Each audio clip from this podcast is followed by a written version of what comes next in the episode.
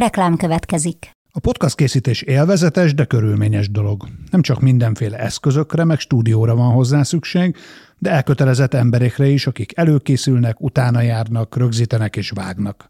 Ezen feltételek megteremtésében segítenek minket és kiadónkat, az egyik legnagyobb független hazai médiacéget, a hirdetők is, mint például a Vodafone Podcast Pioneers programja, amely támogatásával ez az adás is készült, és amely arra jött létre, hogy segítse a magyarországi podcast gyártást. Reklám hangzott el.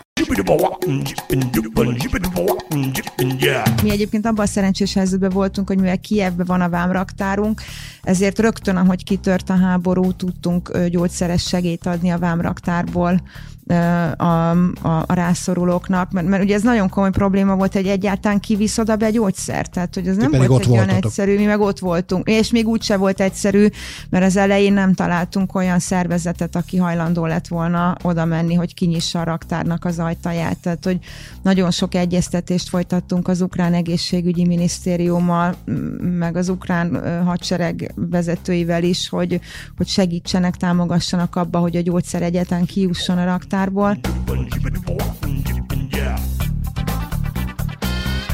Sziasztok! Ez itt a Reklámszünet, a 24.hu kommunikációs és reklámpiaci beszélgetős műsora.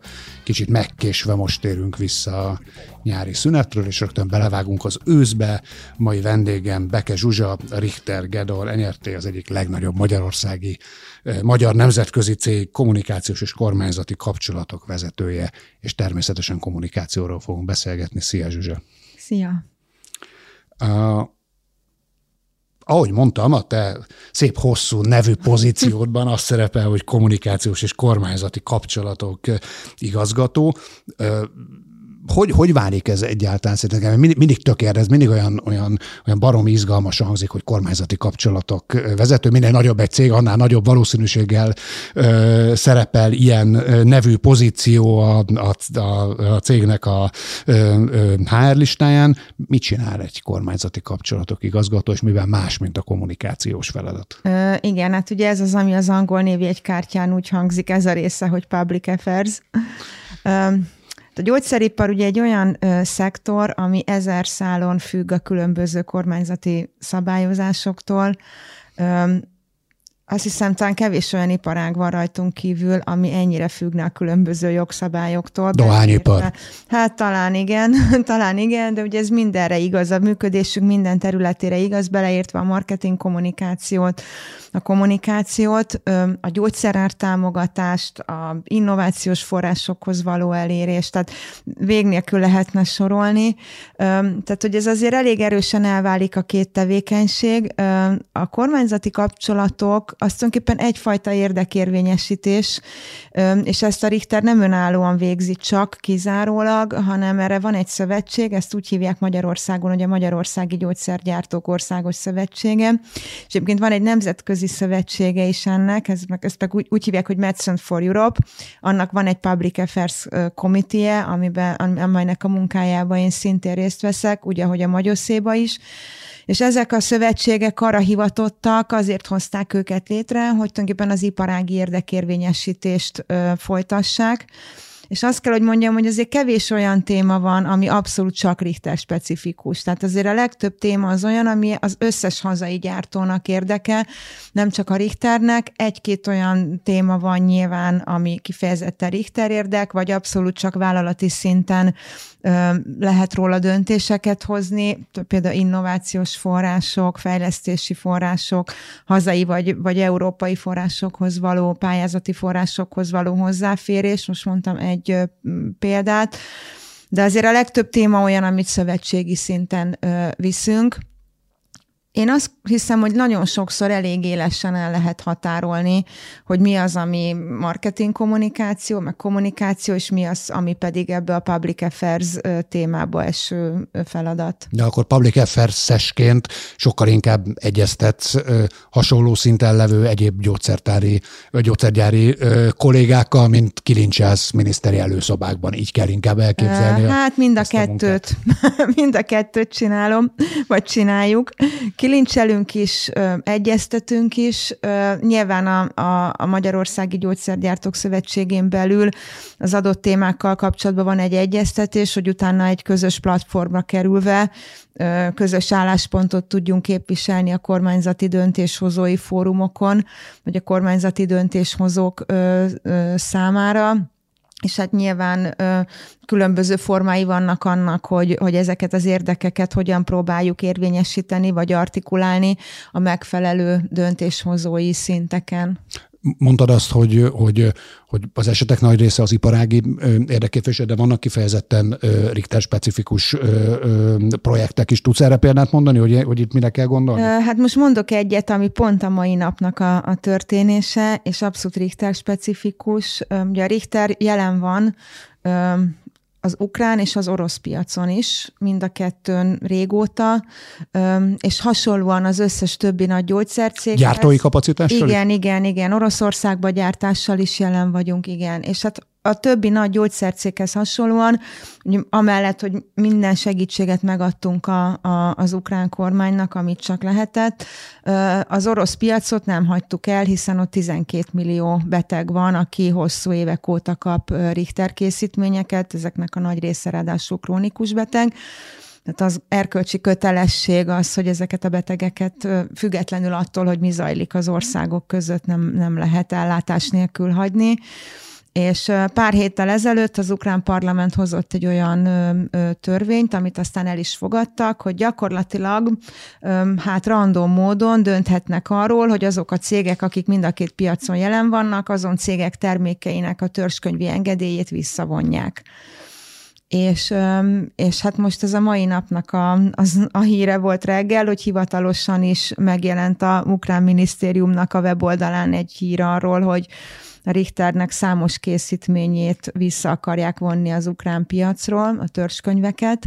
Na hát ez például egy olyan téma most, amit elsősorban Richterként viszünk, mert hogy ez most csak minket érint per ma, Persze, hogy ezt aztán hogy lesz egy hét múlva, vagy két nap múlva, azt nem tudom, de jelenleg ebbe a Richter érintett csak. És egy, egy ilyen ügyben, anélkül, hogy nyilván minden részletet nem árulhatsz el, de, de hogyan zajlik ilyenkor így a, a támogatói munka? Tehát ilyenkor ti a magyar kormány illetékeseihez fordultok, és abban kértek segítséget, hogy, vala, hogy valamilyen módon az ukrán hatóságoknál, vagy szabályozó szervezetnél próbálja elérni egy ilyen döntésnek a visszavonatalát, vagy eltolását?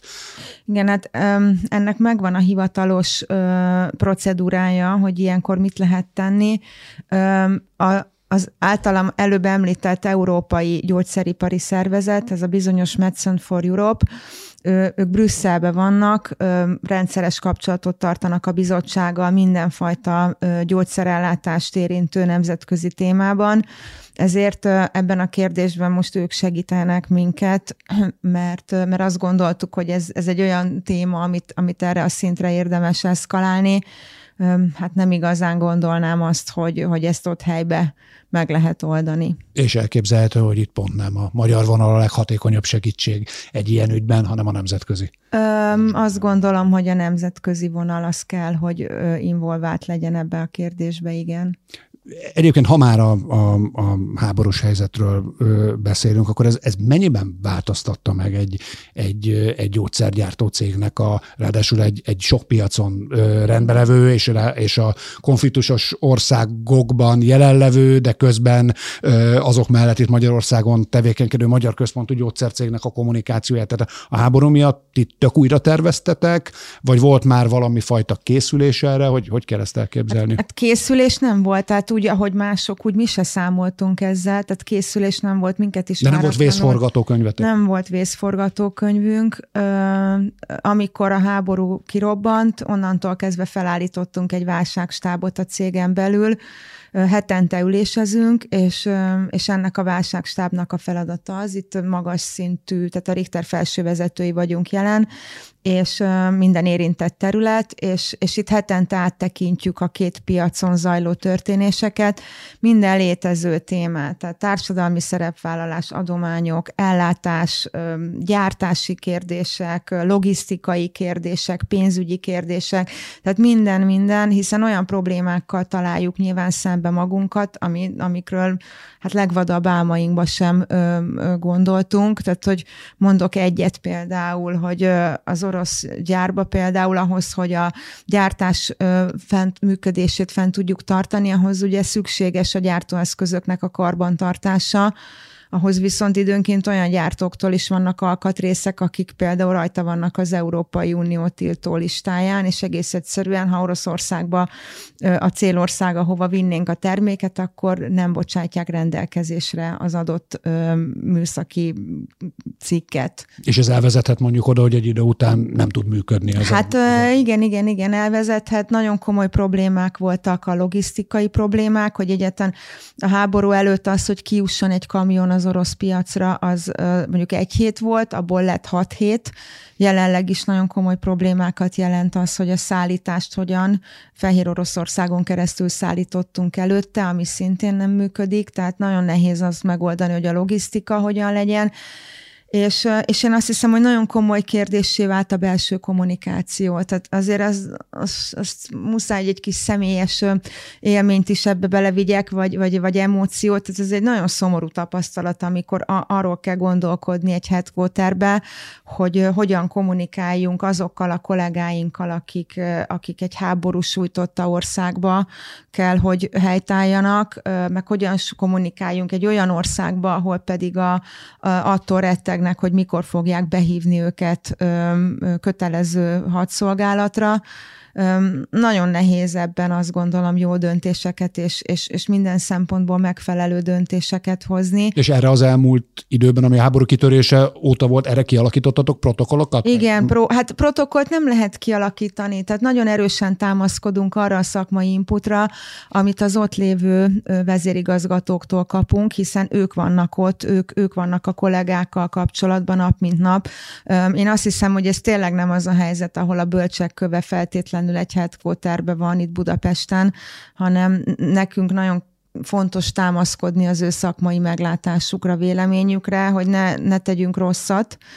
Tehát a belső kommunikációnak azt gondolom, hogy nagyon nagy a szerepe. Nyilván az szerintem fontos, hogy, hogy érezzék azt, hogy van egy központ, ami mellettük van, azt gondolom, hogy fontos az, hogy mi elkötelezettek vagyunk ezek mellett, a piacok mellett, hiszen egy ilyen helyzetben azért önmagában az, hogy valakinek van egy biztos munkahelye, azt hiszem, hogy már az felértékelődik. Az ukrán kollégáknak akkor is végig fizettük a bérét az alatt a hónap, azok alatt a hónapok alatt, amikor nem tudtak dolgozni, tehát fizikailag nem tudtak bemenni egész egyszerűen a, a munkahelyükre. Ez megszűnt, ugye? Tehát, hogy jelen pillanatban működik. Igen, most már hosszú ideje. Igen, igen, igen. Tehát most már szerencsére azt lehet mondani, hogy hosszú ideje működik. Kievben van a, a lányvállalatunk, és egy vámraktár is.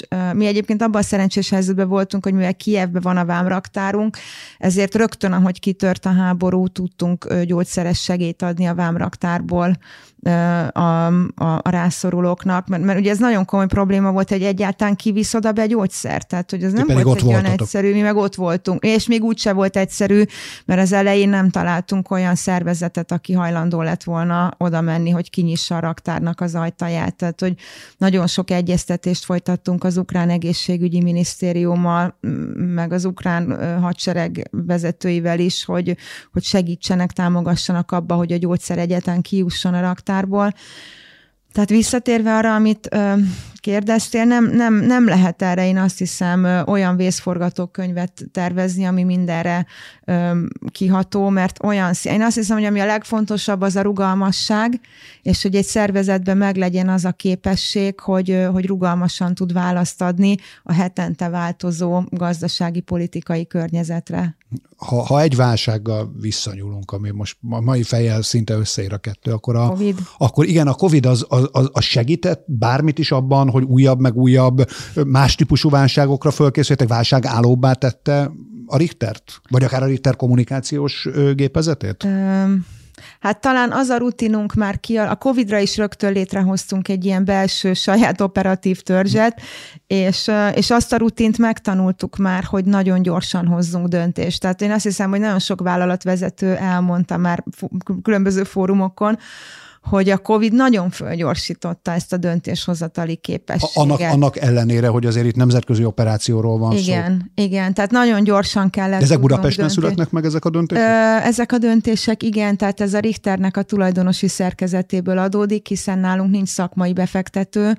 nincs egy nagy gyógyszercég, akinek lenne mondjuk 50% fölötti tulajdona a Richterbe, hanem szakmai befektetők helyett pénzügyi intézményi befektetőink vannak, ezek alapvetően pénzügyi alapok, tehát a döntéseket azokat itt mi a magyar menedzsment hozzuk, és, és meg kellett tanulni nagyon gyorsan dönteni, ami azért egy e, ennyire összetett szervezetben, mint a Richter, nem volt evidencia számunkra, hogy egyik napról a másikra tudjunk döntéseket hozni kommunikációról, logisztikáról, termelésről, marketingről, orvoslátogatásról, bármiről. Én azt hiszem, hogy ezt, ezt azért már megtanultuk, igen. Tehát én azt hiszem, hogy sokkal gyorsabbak vagyunk, és sokkal rugalmasabbak vagyunk, mint amit valaha is gondoltunk, hogy, hogy képesek lennénk rá vagy képesek leszünk Nem biztos, rá. hogy akartátok ezeket a tapasztalatokat. Mm, igen, de azért én azt látom most, hogy, hogy hosszú távon ezek nagyon hasznos tapasztalatok. Nem ilyen körülmények között kellett volna szert tenni rá, de ha már így alakult, akkor van ennek pozitív oldala is egy cég működése szempontjából. Azt mondhatod, hogy a dolog, amit válságtól függetlenül vagy válságon kívül lehet használni. Abszolút, igen. Mi a, mi a legnagyobb kihívás szerinted egy, egy, egy, az egészségügyi kommunikáció terén, vagy egy egészségügyben tevékenykedő cég kommunikációs aktivitása során jelen pillanatban a világon? Mindezek Hú, ez egy nagyon-nagyon nehéz kérdés. Ugye a Richter har- több mint 30 országban van jelen, és mindenhol, ahol saját márkával vagyunk jelen, ott van abszolút vállalati márkaépítés, marketing, marketing kommunikáció. Minden országban megvan az erre dedikált team, vagy egy ember,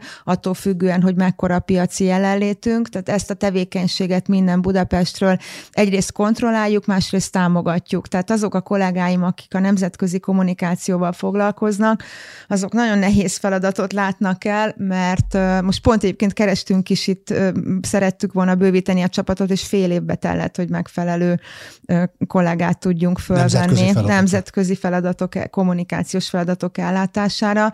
Mert egyrészt, mint headquarter, ugye nekünk van egy, van, van egy controlling szerepünk, egy ellenőrző funkciónk, hogy az adott büdzsé felhasználása hogy zajlik, hogy azok a kampányok valósulnak-e meg, amelyek le vannak írva a tervekbe, a költségkeretek tartását figyelnünk kell, tudnunk kell azt, hogy melyik piacon mi zajlik. Másrészt pedig kicsit úgy működünk, mint egy belső támogató ügynökség, hogy bármilyen kérésük van az országoknak, azokat mi ki kell tudjuk, hogy tehát azokat, azoknak eleget kell tudnunk tenni, legyen, legyenek ezek központi kampányok, best practice művészek, kreatív anyagoknak a adaptációja, is még sorolhatnám. Tehát ez egy ilyen kettős feladatkör.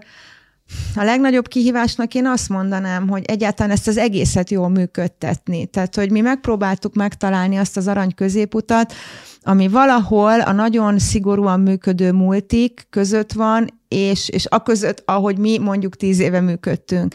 Tehát, hogy én személy szerint nem hiszek abba a modellbe, ami egyébként nyilván egy FMCG cég teljesen más, mint a gyógyszeripar, hogy más nem mondjak, egy termékkel, vagy ugyanazzal a termékportfólióval vannak jelen minden piacon, mondjuk egy telkó, vagy egy Coca-Cola, mi pedig már abba is különbség van, hogy milyen portfólióval vagyunk jelen a régióba, és Nyugat-Európába, vagy Dél-Amerikába, a latin-amerikai piacokon, ahol csak nőgyógyászati készítményekkel vagyunk jelen, ahol egyébként a beteg egy nagyon fontos döntéshozó, tehát célcsoport a felíró is, van egy B2B és egy B2C kommunikációnk is.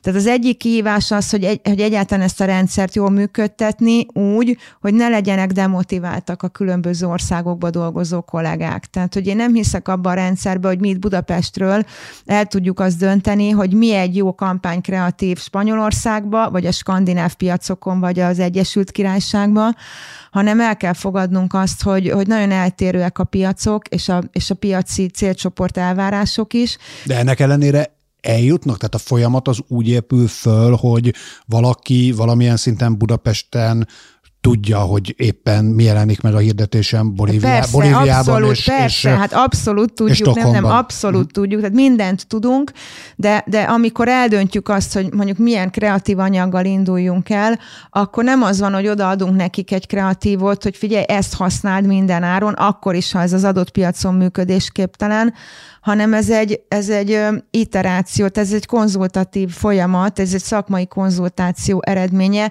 Nem lehet ugyanazzal a kampánykreatívval elindulni mondjuk Svédországba, mint, mint mondjuk Portugáliába. Ez azt is jelenti, hogy, hogy, hogy helyi ügynökségekkel Igen, igen. Tehát próbálkoztunk azzal, hogy nemzetközi nagy ügynökség, nem, az nem működik. Én azt gondolom, hogy árérték arányban se igazán jó, és és azt gondolom, hogy nem is igazán tudta figyelembe venni ezeket a piaci specialitásokat, ezért minden országban külön ügynökséggel dolgozunk, törekszünk arra, hogy fix ügynökségi partnereink legyenek, és le is kopogom, mert a legtöbb nagy piacon azt gondolom, hogy sikerült jó ügynökségeket találnunk, de mindenképpen egy kihívás az, hogy úgy kell egy egységes kommunikációt kialakítani, egy egységes brandet, hogy azért figyelembe vegyük a piaci specialitásokat, különbségeket, amik hiába, és akkor még nem is beszéltem az orosz piacról, vagy a fák tagállamokról, tehát, hogy nagyon-nagyon nagyon széles skálán mozognak a piaci elvárások a marketing kommunikációval kapcsolatosan, hogy ez utána tényleg hatékony legyen, és, és tudja hozni azokat az eredményeket, eredményeket vagy elvárásokat, amelyeket mi célul tűztünk ki magunk számára. A másik, ami nyilván egy egyre nagyobb kihívás, az pedig az, hogy egy gyógyszercégnek ma már egyre inkább kell kommunikálnia a végfelhasználó, azaz a beteg irányába is, nyilván nagyon szigorúan betartva az adott törvényi szabályozást és a kereteket, de ők is egy nagyon fontos kommunikációs célcsoport. Ugye beszélünk ma már erről, hogy empowered patients, ami egy abszolút valóság, tehát ma már a betegek a, a digitális platformoknak a robbanásszerű terjedésével gyakorlatilag bármilyen egészségügyi információhoz hozzá tudnak jutni. Itt a bármilyenre is tenném a hangsúlyt, mert ahhoz is, aminek semmi köze nincsen sajnos a, a, a realitásokhoz, és teljesen fals irányba viszi el őket. Tehát nagyon fontos nekünk az, hogy tudjuk kezelni azt a helyzetet, hogy nekünk a betegekkel is kell kommunikálni, nem csak az orvosokkal és a gyógyszerészekkel. Termékszinten teljesen nyilvánvaló megérthető ez a sokszínűség, hogy különböző piacokon, különböző termékekhez, különböző kommunikációs megoldásokat kötök. De ha a cég szinten nézzük, akkor, akkor az összes piacon létezik egy egységes Richter arculat, vagy, vagy különböző Richterek vannak a különböző részein a világnak? Igen, nem. Tehát létezik egy egységes Richter arculat, létezik egy arculati kézikönyv, és, és ezt szigorúan be kell tartani. A kampánykreatívokban viszont már van eltérés. Tehát maga a vállalati brand és az ahhoz tartozó vizuális megjelenés az, az egységes minden piacon. Az, hogy hogy nézünk ki egy kiállítási standon például, az egységes. Hogy néz ki egy image hirdetés, az egységes. Hogy néz ki egy tévészpot alatt futó kreatív. De a kampányok már eltérőek. Tehát egy lakossági kampány például ugyanarra a terápiás területre vagy szóval ugyanarról, ami ugyanahoz a betegséghez kapcsolódik, vagy problémához, ott azért már nagyon komoly eltérések lehetnek. Vagy a, egy olyan kampányba, ami nőkhöz szól, ugye Richter beletartozik abba a nagyon kis számú cégbe, világviszonylatba, amely a nőgyógyászatban meghatározó, hát most már nagyon sok helyen ugye első kettőbe vagyunk benne, most már Nyugat-Európába is, ami egy nagyon nagy dolog. Ráadásul ugye egy teljes portfóliót bocsájtunk rendelkezésre, amiben meg egyedül is vagyunk, tehát nekünk a nők nagyon fontos célcsoport, és, és hát nyilván pont ezért próbálunk olyan kommunikációt ö, alkalmazni, olyan kampányokat ö, kitalálni, amivel valahogyan meg tudjuk őket szólítani, és az, hogy ezeknek mi a tartalma, üzenete, megjelenési formája, milyen platformokon fusson, az nagyon eltérő. Tehát már, már a média használatban is egyébként komoly eltérések lehetnek egy skandináv, egy német, meg egy orosz piac között például. Az árakról nem is beszélve az mennyire fontos ebben a márkában, hogy ez, egy, hogy ez egy magyar márka és egy magyar virágmárka? Mennyire fontos nektek itt, és mennyire fontos a kommunikációban? Nekünk ez nagyon fontos, és, és a régiós piacokon ez, ez, ez a márkaüzeneteknek része is, hogy ez egy magyar cég. Vannak piacok, ahol igazából nincs relevanciája ennek. Tehát nagyon És ott nem is erőltetitek Ott nem is erőltetjük, igen. Tehát azért próbálunk, most is csináltunk, például nem, idén is csináltunk egy összes nagy nyugat-európai és régiós piacra kiterjedő márkakutatást, hogy lássuk, hogy, hogy hol, hol állunk. És azért sok ország van, ahol nem az számít, hogy egy cég most magyar vagy nem magyar. Sőt, olyan is van, ahol még az se érdekli igazából a célcsoportot, hogy, hogy az a cég 150 vagy 120 éves, mert azért az egy unikalitás már.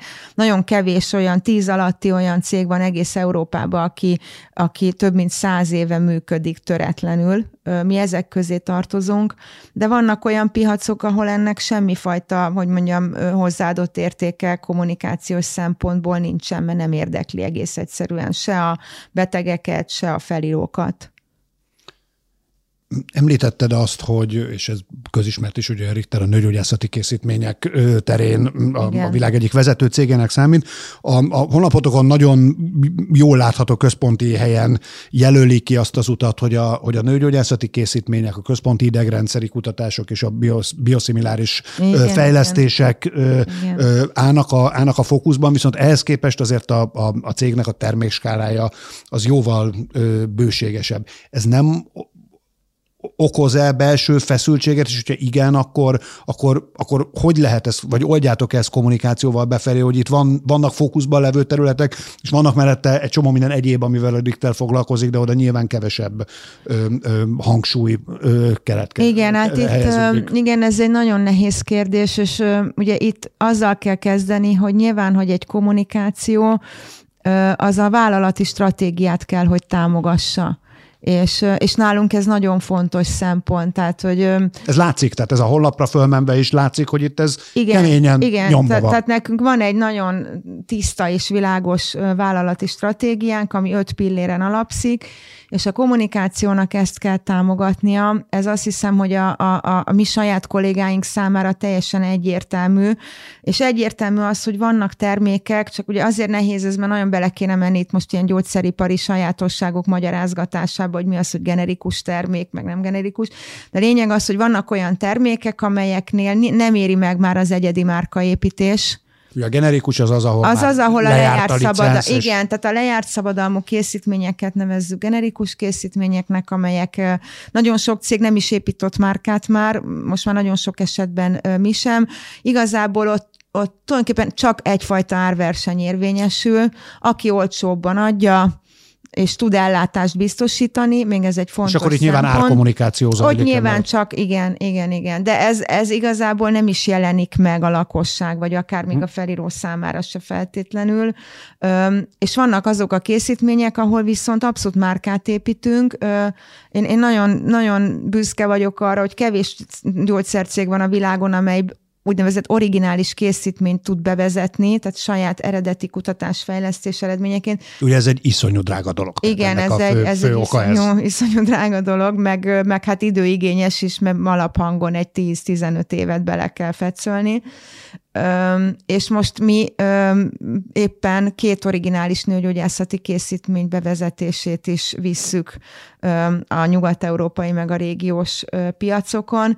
Tehát nyilván, hogy, hogy, hogy az originális készítmény bevezetéseket egy nagyon erős kampány kíséri, meg nagyon erős márka kommunikáció, nagyon erős keretek, szabályok és keretek figyelembevételével, de lakossági kommunikáció is, tehát hogy ez nagyon a terméktől függ, hogy mi az a promóciós és kommunikációs aktivitás, amit mögé tudunk tenni. A, a gyógyszeripar az, az mondtad, hogy nagyon, az egyik toposz körülötte az, hogy nagyon szigorú szabályozási körülmények között kell dolgozni.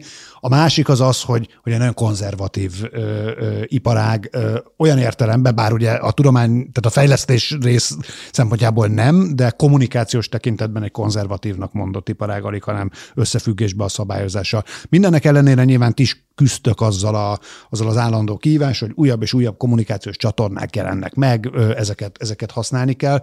Hogy, hogy álltok ti ezt? Tehát, hogy hogyan, hogyan viszitek át a 21. századba a, a, a kommunikációt egy olyan iparágba, amely egyébként a termékeivel nyilván akár előtte is jár ennek, viszont ha, kommunikációs habitusában meg talán kevésbé. Én, én egyébként nem mondanám ma már azt, hogy tehát én azt hiszem, hogy ma már nem igaz a gyógyszeriparra az, hogy konzervatív. Ha például a kommunikációs eszközhasználatot nézzük, egy, egyértelműen nem mondanám. Tehát, hogyha elmegyek egy-egy nemzetközi konferenciára, és megnézem azt, hogy, hogy a többiek mit csinálnak, én azt hiszem, semmivel nem vagyunk lemaradva a nagy FMCG cégek. Akkor mikor fordult ez át? Mögött. Szerintem ez az elmúlt 5-8 év hmm. eredményeként változott meg. És nem is csak a szabályozás adja egyébként azt, hogy, tehát nem csak a szabályozás okozza azt, hogy, hogy mi, ha nem is konzervatívabbak, inkább azt mondom, hogy visszafogottabbak vagyunk, hanem maga a termék. Tehát a gyógyszert egyébként úgy hívjuk, hogy bizalmi termék. Tehát nagyon máshogyan kommunikálunk egy olyan termékről, vagy egy olyan cégről, ami, ami akár életmentő készítményeket forgalmaz, és az embereknek az egészségét hivatott támogatni, mint mondjuk egy olyan termékről, ami telekommunikál, nem lebecsülve semmilyen más terméket, de azt gondolom, hogy az ember életében más súlya van annak, hogy van egy nagyon trendi mobiltelefonja, meg az, hogy mondjuk sikerül-e a magas vérnyomását a határérték közé vinni, és ezzel mondjuk az életkilátásait javítani. Tehát, hogy én azt gondolom, hogy a kommunikációnak inkább egy kicsit talán a stílusa más, de még ez se feltétlenül igaz, mert volt nekünk olyan kampányunk Skandináviába, ahol egy nagyon bátor kampányt vittünk mióma termékhez kapcsolódóan, Ugye a mioma egy nagyon stigmatizált betegség, bár a női populáció 25%-át érinti Európában, nagyon magas az előfordulási gyakorisága, senki nem beszél róla, pedig hát nagyon sok esetben a meddőségnek is az egyik okozója, meg még sorolhatnám, nagyon-nagyon kellemetlen vele együtt élni, nagyon erős vérzést okoz, és, és egy olyan kampányjal indultunk el pár évvel ezelőtt a skandináv piacokon, aminek az volt a kampány szlogen, hogy 5 milliliter, mert hogy körülbelül ennyi az, amit egy tampon elbír viselni, és, és, és konkrétan kerestünk jelentkezőket a betegek körében, aki hajlandó volt fölvállalni azt, hogy mennyire kellemetlen az, amikor ez a vérzés olyan átütő, hogy az látszik. Most ezt a kampány kreatívot a kollégák abszolút sípőből. Ez konzervatívnak sípőből, nem mondanám. Nem, nem, nem, de, de átütő sikert értünk, tehát ez egy, ez, egy, ez egy awareness kampány volt, ez abszolút a figyelemfelkeltés volt a, a, a célja, hogy a tüneteket ö, ö, megismerjék, és a tünetekből tudják azt, mert nagyon sokszor az van, hogy nem tudják a tüneteket időbe diagnosztizálni, és mire oda eljut, addigra már csak a műtéti beavatkozás segít. Miközben, ha egy korai diagnózis megtörténik, akkor a gyógyszeres terápia is még megoldás, és mondjuk egy nem szült nő esetében azért az egy fontos kérdés, hogy egy méheltávolításon ne kelljen átesnie, és és ez egy nagyon sikeres kampány volt, amit picit sem mondanék konzervatívnak, de ez a kampány például már nem működött egyáltalán se Magyarországon, a fókuszcsoportok alapján, se, se Magyarországon, se a, a dél-európai lehet, lehet, lehet, hogy az, lehet, hogy az ország konzervatív, és nem a, vagy a kultúra Én konzervatív, azt gondolom, hogy a kampányoknak a nagyon erősen kell alkalmazkodnia ahhoz, hogy, hogy a befogadó képesség mit bír el. Tehát a magyar piac is, vagy a dél, dél-európai piacok is ebből a szempontból, de még egy francia is inkább konzervatívnak mondható. Egy Egyesült Királyság, vagy egy Skandinávia, vagy a Benelux, az már egész más csatorna szempontból is, is, is érzed ezt a típusú nyitottságot? Szóval lesz TikTok csatornátok mondjuk, hogy megjelentek ott? Meg csináltok podcastokat? Igen, igen, ezeket mind használjuk, igen. Tehát mivel, a, a, mivel ugye a fogamzásgátlás kapcsán és a fogamzásgátló készítmények miatt abszolút célcsoport a fiatalok, tehát akár a 18 év alattiakról is beszélünk itt. Nyilván azokon a csatornákon tudunk csak hozzájuk kommunikálni, ahol őket elérjük ö, ö, fogamzásgátlással kapcsolatos egészségügyi felvilágosítással. Erre Magyarországon is van példa, meg nagyon sok más országban is. Tehát ezeket a csatornákat mind, mind használjuk. Hát különben nyilván nem érnénk el őket ugye beszélünk elég sokat arról, hogy, hogy, hogy a 2022-es év is már, de a 2023-as az kifejezetten hát, óvatos várakozásokkal tekintenek mondjuk így a legnagyobb hirdetők a médiapiac alakulása iránt. Te, te, te hogy, hogy látod, ez mi várható ezen a, ezen a piacon? Ez a válság, amiben vagyunk, a, általában, illetve a te területeden fog-e visszafogást jelenteni hirdetői oldalról? Hogyan hat ez a, ez a médiaköltésekre és az egész médiapiacra szerinted? Igen, hát nyilván én is sok elemzést látok, meg a média cégünktől mi is megkapjuk az adatokat, tehát Incekingáékkal is működünk együtt, tehát hogy mi is, mi is próbálok tájékozni. Inceking a White Report. Nevű. Igen, igen, igen, igen, a White Report, tehát hogy próbálunk mi is tájékozódni. Időnként igen. időről időre közzé. Igen, tehát próbálunk mi is tájékozódni. Én szerintem nagyon nehéz ebben most egy, egy reális forecastot mondani. Ti, ti kivártok? Hát Szerintem ez szektoronként eltérő, tehát én azt gondolom, hogy itt, itt azért nagyon, nagyon erősen fog függ, függni, függni a médiaköltés, legalábbis megrendelői oldalon attól, hogy hogyan alakulnak a cégeknek a, az, az eredményei. Az egész biztos, hogy a legtöbb helyen ugye masszív költségvetési ö, visszavágások várhatóak. Én azt hiszem, hogy nálunk is kell ilyennel számolni. De ugye azért a helyzet nem egyszerű, mert a jövő évi média TV költésekre ugye már most már nekünk szerződni kell idén, tehát most azért kicsit vakon kötjük le a különböző kontingenseket, úgyhogy nehéz azt megítélni, és ugye utána meg egy szerződéses kötelezettségvállalásunk van adott hirdetési büdzsére vonatkozóan, most kifejezetten itt a tévéköltésről beszélek. Hát szerintem nyilván mindenki óvatosabb lesz, az egész biztos. Jól érzem én azt, hogy, hogy, hogy ebből a szempontból talán a gyógyszeripar egy kicsit jobb helyzetben van, mint néhány más szektor, hiszen a ti termékeiteknek egy jelentős része nélkülözhetetlen a, a, a felhasználók részére, vagy itt most olyan ö, ö, helyzet előtt állunk, ami bizony még ebbe is bele tud, tud harapni. Azt gondolnám, hogy nyilván ö, egy gyógyszert nehezebb elengedni, mint mondjuk az FMCG ipar tetszőleges ö, ö, termékét. Igen, most azért itt nagyon külön kell választani azt, hogy a vényköteles gyógyszer és az OTC én azt gondolom, hogy ez, ez nagyjából mind a kettőre igaz valamilyen szinten, nyilván a vénykötelesre kevésbé, mint a... Tehát a vénykötelesre, ahol állami támogatás van, ártámogatás, ugye azért ott mi 2006 óta nem emeltünk árat. Ezt nem tudom mennyire köztudod, de 2006 óta mi nem tudtunk árat emelni a vényköteles portfólióra. Tehát most már gyakorlatilag vannak olyan készítményeink, amik olcsóbbak, mint egy csomagrágó a betegnek. Tehát egyáltalán nem érzékeli a beteg azt, hogy ennek a gyógyszernek van bármi értéke, mert áremelésre nem volt lehetőség ebben a termékkörben.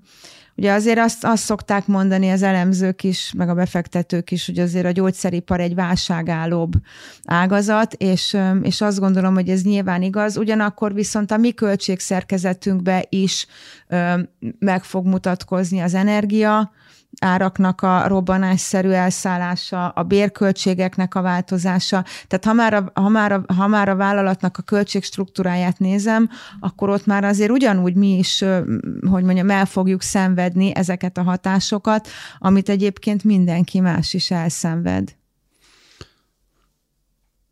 Ugye a Richter ö, hagyományosan ö, és jól láthatóan ö, áll ki különböző társadalmi ö, ügyek mentén, és láthatóan fontos a vállalati márkaépítésben is a, a, a, a CSR vagy cause-related kommunikáció. Hogyan, hogyan választotok? Tehát ez mi, mi alapján ö, történik bizonyos ügyek melléállása és más ügyek ö, elengedése? Nyilván ezer ötlet merül föl, ezer megkeresés jön, és, és valamilyen módon ezeket, ezek között szelektálni kell. Ö, igen, ö, tehát hogy nyilván ami a leglátványosabb terület, bár az ugye talán nem is annyira társadalmi szerepvállalás, ugye a szponzorációk. Ö, nálunk az egy deklarált vállalati policy, hogy, ö, hogy ö, sport és kultúra területén nem vagyunk jelen egyáltalán hanem ez a típusú tevékenység kizárólag oktatásra és egészségügyre ö, fókuszál, mert hogy ez két olyan forráshiányos terület, amivel a Richter napi szinten érintkezik. Ö, és hát a társadalmi programjaink is olyanok, amelyek valahol ez, ez, ez, ezeken a területeken próbálnak segíteni. Én arra nagyon büszke vagyok, hogy most már több mint 13 éve visszük körbe az országba a Richter Egészségváros programot, ami egy nagyon robosztus, nagy volumenű szűrőprogram, ami minden évben hét helyszínre látogat el, pont múlt hét végén volt a utolsó helyszínünk az idei évben. Egy-egy rendezvényen 3-5 ezer ember megfordul, és sok tízezer szűrést végeztünk. Ugye a szűrés össze van kötve egy, játsz, egy, nyerem, egy játékos pontgyűjtéssel is, és egy alapadományjal is, amit a kórháznak átadunk.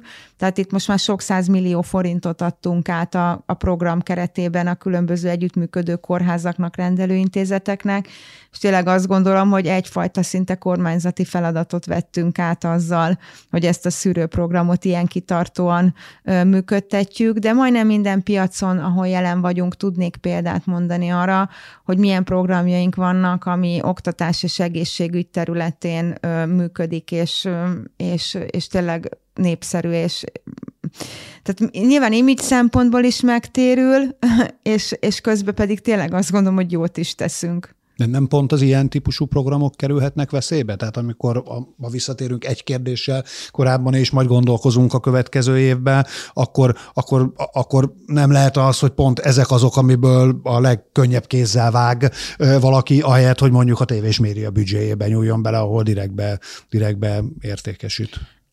Én, én azért azt gondolom, hogy, hogy egy felelősen gondolkodó vállalat ma már nagyon nehezen hoz meg egy ilyen döntést, főleg olyan programokról, amelyeket már évek óta sikeresen visz.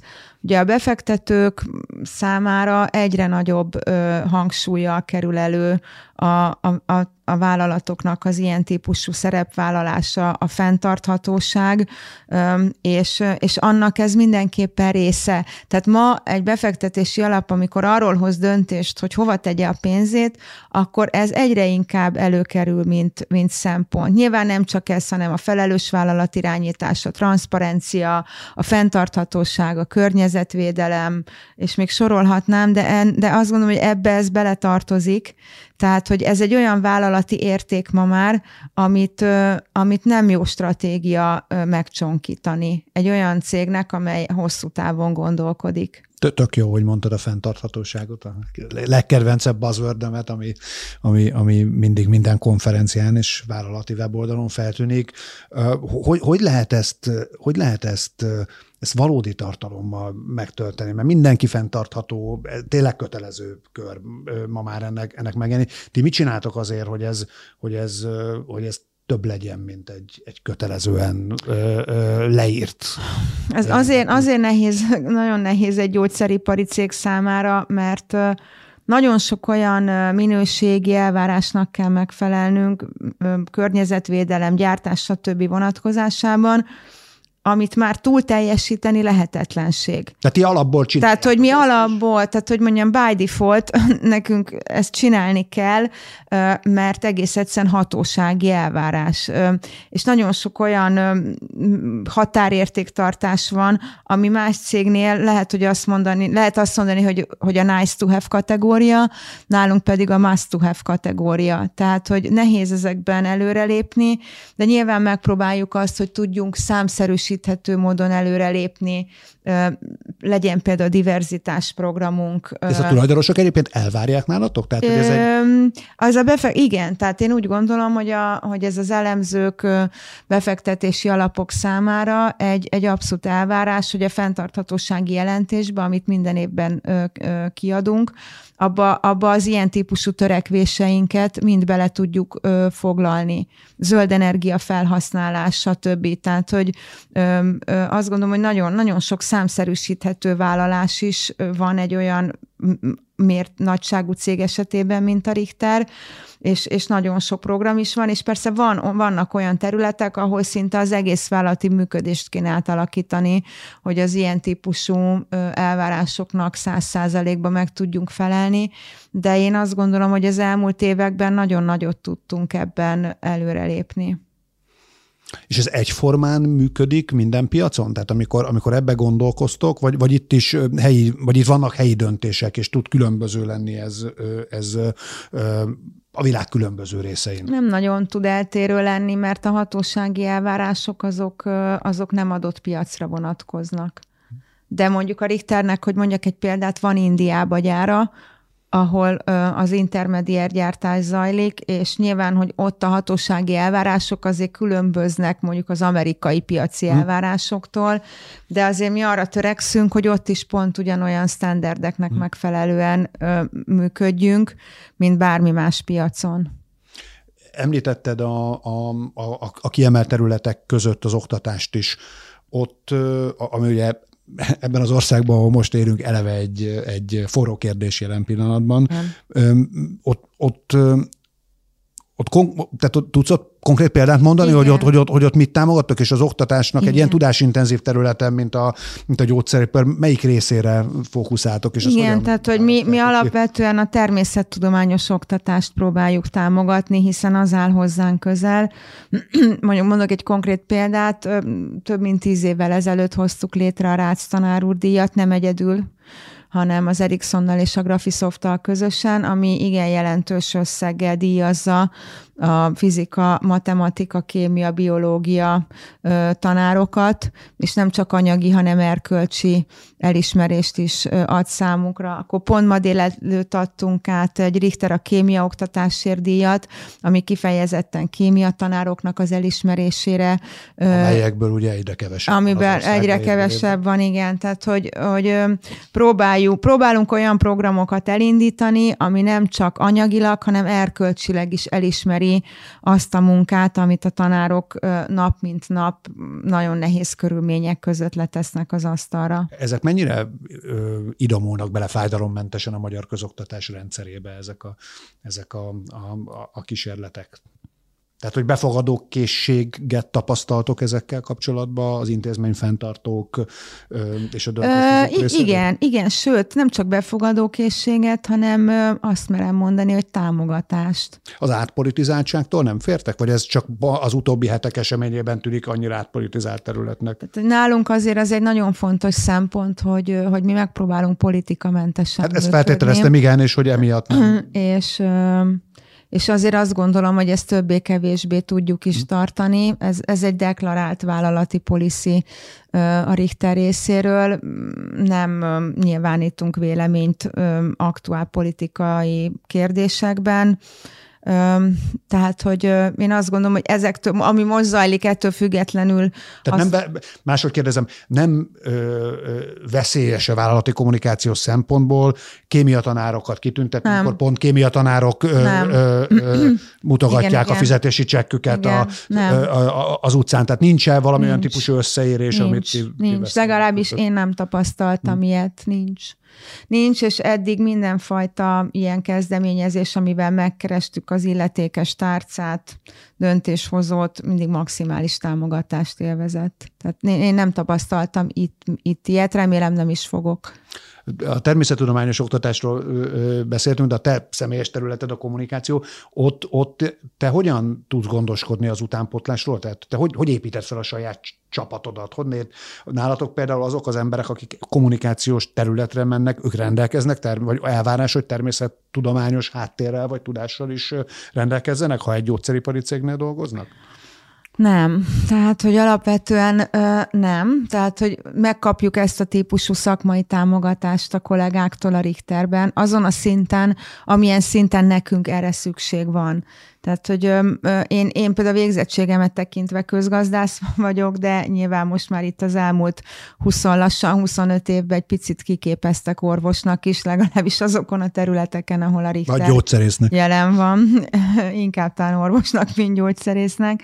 Tehát, hogy nem, nem elvárás ez, de az például fontos, hogy nálam a csapatban van olyan, aki pénzügyi felsőfokú végzettséggel rendelkezik, vagy közgazdász. Az viszont már nagyon fontos. Tehát egy tőzsdei cégnél a, ahhoz a tevékenységhez, amit Tehát ez folytatunk. fontosabb a kommunikációban. Ez, ez talán mondom. fontosabb, igen, és egyébként pedig nagyon szorosan működünk együtt a szakmai marketinggel, mind a hazai, mind a nemzetközi vonatkozásban, a, a kutatóinkkal, és, és adott területen nagyon sok, nagyon-nagyon-nagyon sok értékes szakmai támogatást kapunk tőlük.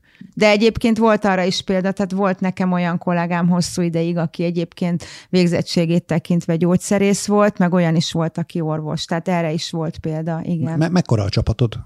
Hát itt mi most Magyarországon kb. hogy 20 vagyunk, és nagyon sok ügynökséggel dolgozunk együtt, és a piachálózatban pedig attól függően, hogy van egy gyártási kapacitás, vagy nincsen.